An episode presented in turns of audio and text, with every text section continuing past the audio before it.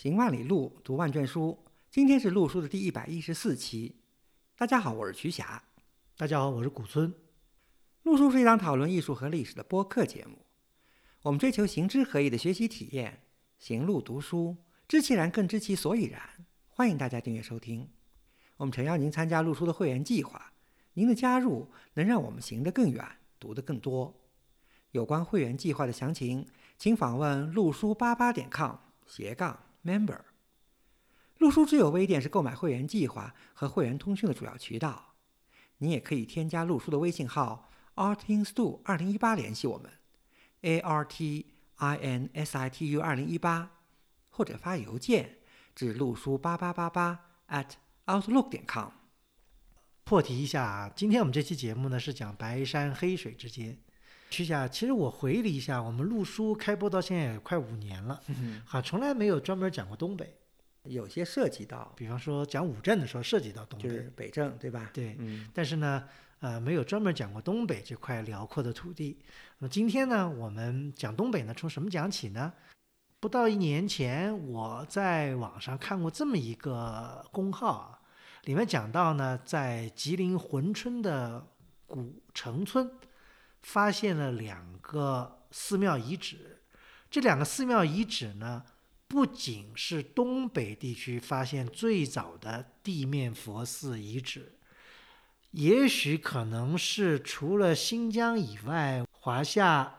发现的最早的佛寺遗址之一，对，比较早的，正在发掘中嘛。考古报告还没有最后出，至少现在披露的信息来说呢，这个遗址的佛寺的性质是明确的，但它的年代最早，考古专家推测呢，可以到五世纪的下半叶，这样就很早了，四百多年，对不对？对。那就像刚才古村老师说的，除了新疆之外，能找到地面的佛寺的遗址的。相当了不起了，应该是最早的之一了。对我想到的，也就是在云冈石窟的顶上，嗯，发掘那个佛寺，应该说是比较早期的，可能有五世纪的，对，北魏的中期。因为我们其他，比方在邺城发现的佛寺遗址也好，这些都应该是在六世纪。对，而且它还有一个比较重要的特点，就是它在东北地区嘛，嗯，因为这还涉及到一个佛教。东传的话，不光从呃新疆丝绸之路往这个内陆传，而且还有一个往东北地区，很可能还涉及到往朝鲜半岛和日本列岛传的这么个途径。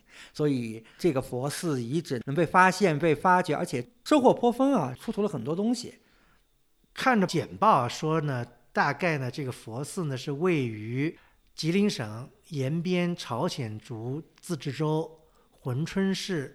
三家子乡的这个古城村，曲老师，你好像是去过这个地方，对吧？是的，大家想啊，它在这个古城村，这个村子能叫古城村呢？顾名思义，就说明它在一座古城的附近嘛。挺巧的，我是二零一五年的时候，当时有一次学校的这个田野考察嘛，当时呢，发掘工作还没有开始，所以我去的时候呢，确实古城村也到了，周围几个城址都看了。但是我们主要的目的呢，还不是看古城村的那座。小城主要是看那个附近很有名的八连城嘛。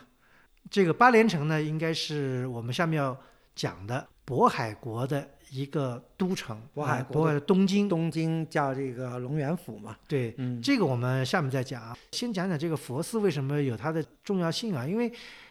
看他们考古所的简报呢，是有两个佛寺。一号佛寺呢，因为很遗憾，在上世纪九十年代，呃，因为这个农业机械化的作业吧，把这个遗址呢给破坏了，只是出现了少量的佛教造像的残片和建筑的残件。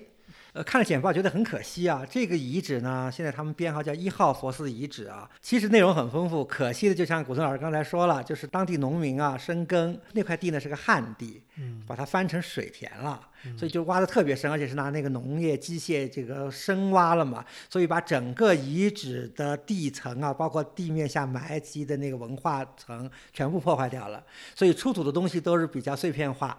佛像也是碎的，这个建筑呃构件什么也是碎的，但是呢，就是根据一些建筑构件的一些残片呢，考古专家基本能够推断出来呢，因为还跟附近一些其他城的这个呃相对年代进行一个推断嘛，基本上年代的上限呢可以到五世纪的下半叶。那一号佛寺的年代下限呢，基本上也就到了渤海国的中期和晚期了。嗯，可能这个佛寺最后被毁掉，也和当时渤海国的灭国这个相关。另外呢，就在一号佛寺临近呢，还有一个二号佛寺。比较幸运的是，二号佛寺呢，基本上地下层的堆积啊，这个还保护的比较完整。考古专家经过考古发掘呢，认定呢，这个二号佛寺啊，存在着早期和晚期两个遗存。但遗憾的是呢，就是早期的遗存呢已经被晚期的遗存打破了，就说明呢，在一段时间呢，就是这个佛寺经过一次大的一个重建。所以呢，早期的这个遗存呢，呃，所剩不多，基本上现在揭露出来的呢，都是晚期的遗存。基本上这个二号佛寺啊，揭露出了五个比较有规模的建筑的基础。专家编号 TJ 一到 TJ 五嘛，其中这个 TJ 一啊，现在认为啊，是一个面阔五间、进深四间，而且它的梁架结构呢是金镶斗底槽的这么一个长方形的一个建筑。专家推测呢，可能是佛殿。嗯。大约就是比佛光寺小一号这个样子，佛光寺是七七间嘛，也是金镶斗底槽，东西长大概要到十七米，南北呢宽是十四米的这个样子。嗯，很有意思，就是在这个佛殿的中部偏东的这个基址下面呢，还发现了铁制的舍利函。这个呢就比较有意思，就是说一般来说佛殿下面发现舍利函的例子不多，但是塔发现这个舍利函的例子。很多，因为我们只是看到了简报嘛，还不明白为什么在佛殿的基址下会出现地宫，因为这个地宫也是早期的，尤其具备嗯北朝性质的那种，就是特别简单的一个土穴嘛，埋了一个铁制的舍利函，没有经过这个盗扰，里头基本上是各种材质的，类似于像银骨舍利这样的东西嘛。嗯，所以就像古村老师刚才说的，有些问题就很难解决，为什么在佛殿下面有地宫？哎，这是不是以前有佛塔？或者说，当时舍利义埋的一种，尤其在东北地区或者我们早期佛寺的一种特殊的形式呢？当然，现在还没有得到一个答案了。嗯，呃，还有一个比较有兴趣大家了解的就是什么呢？就在 T 阶一南边有一个 T 阶二，T 阶二呢是正八角形的一个建筑基址，啊，大家是在一个南北轴线上的。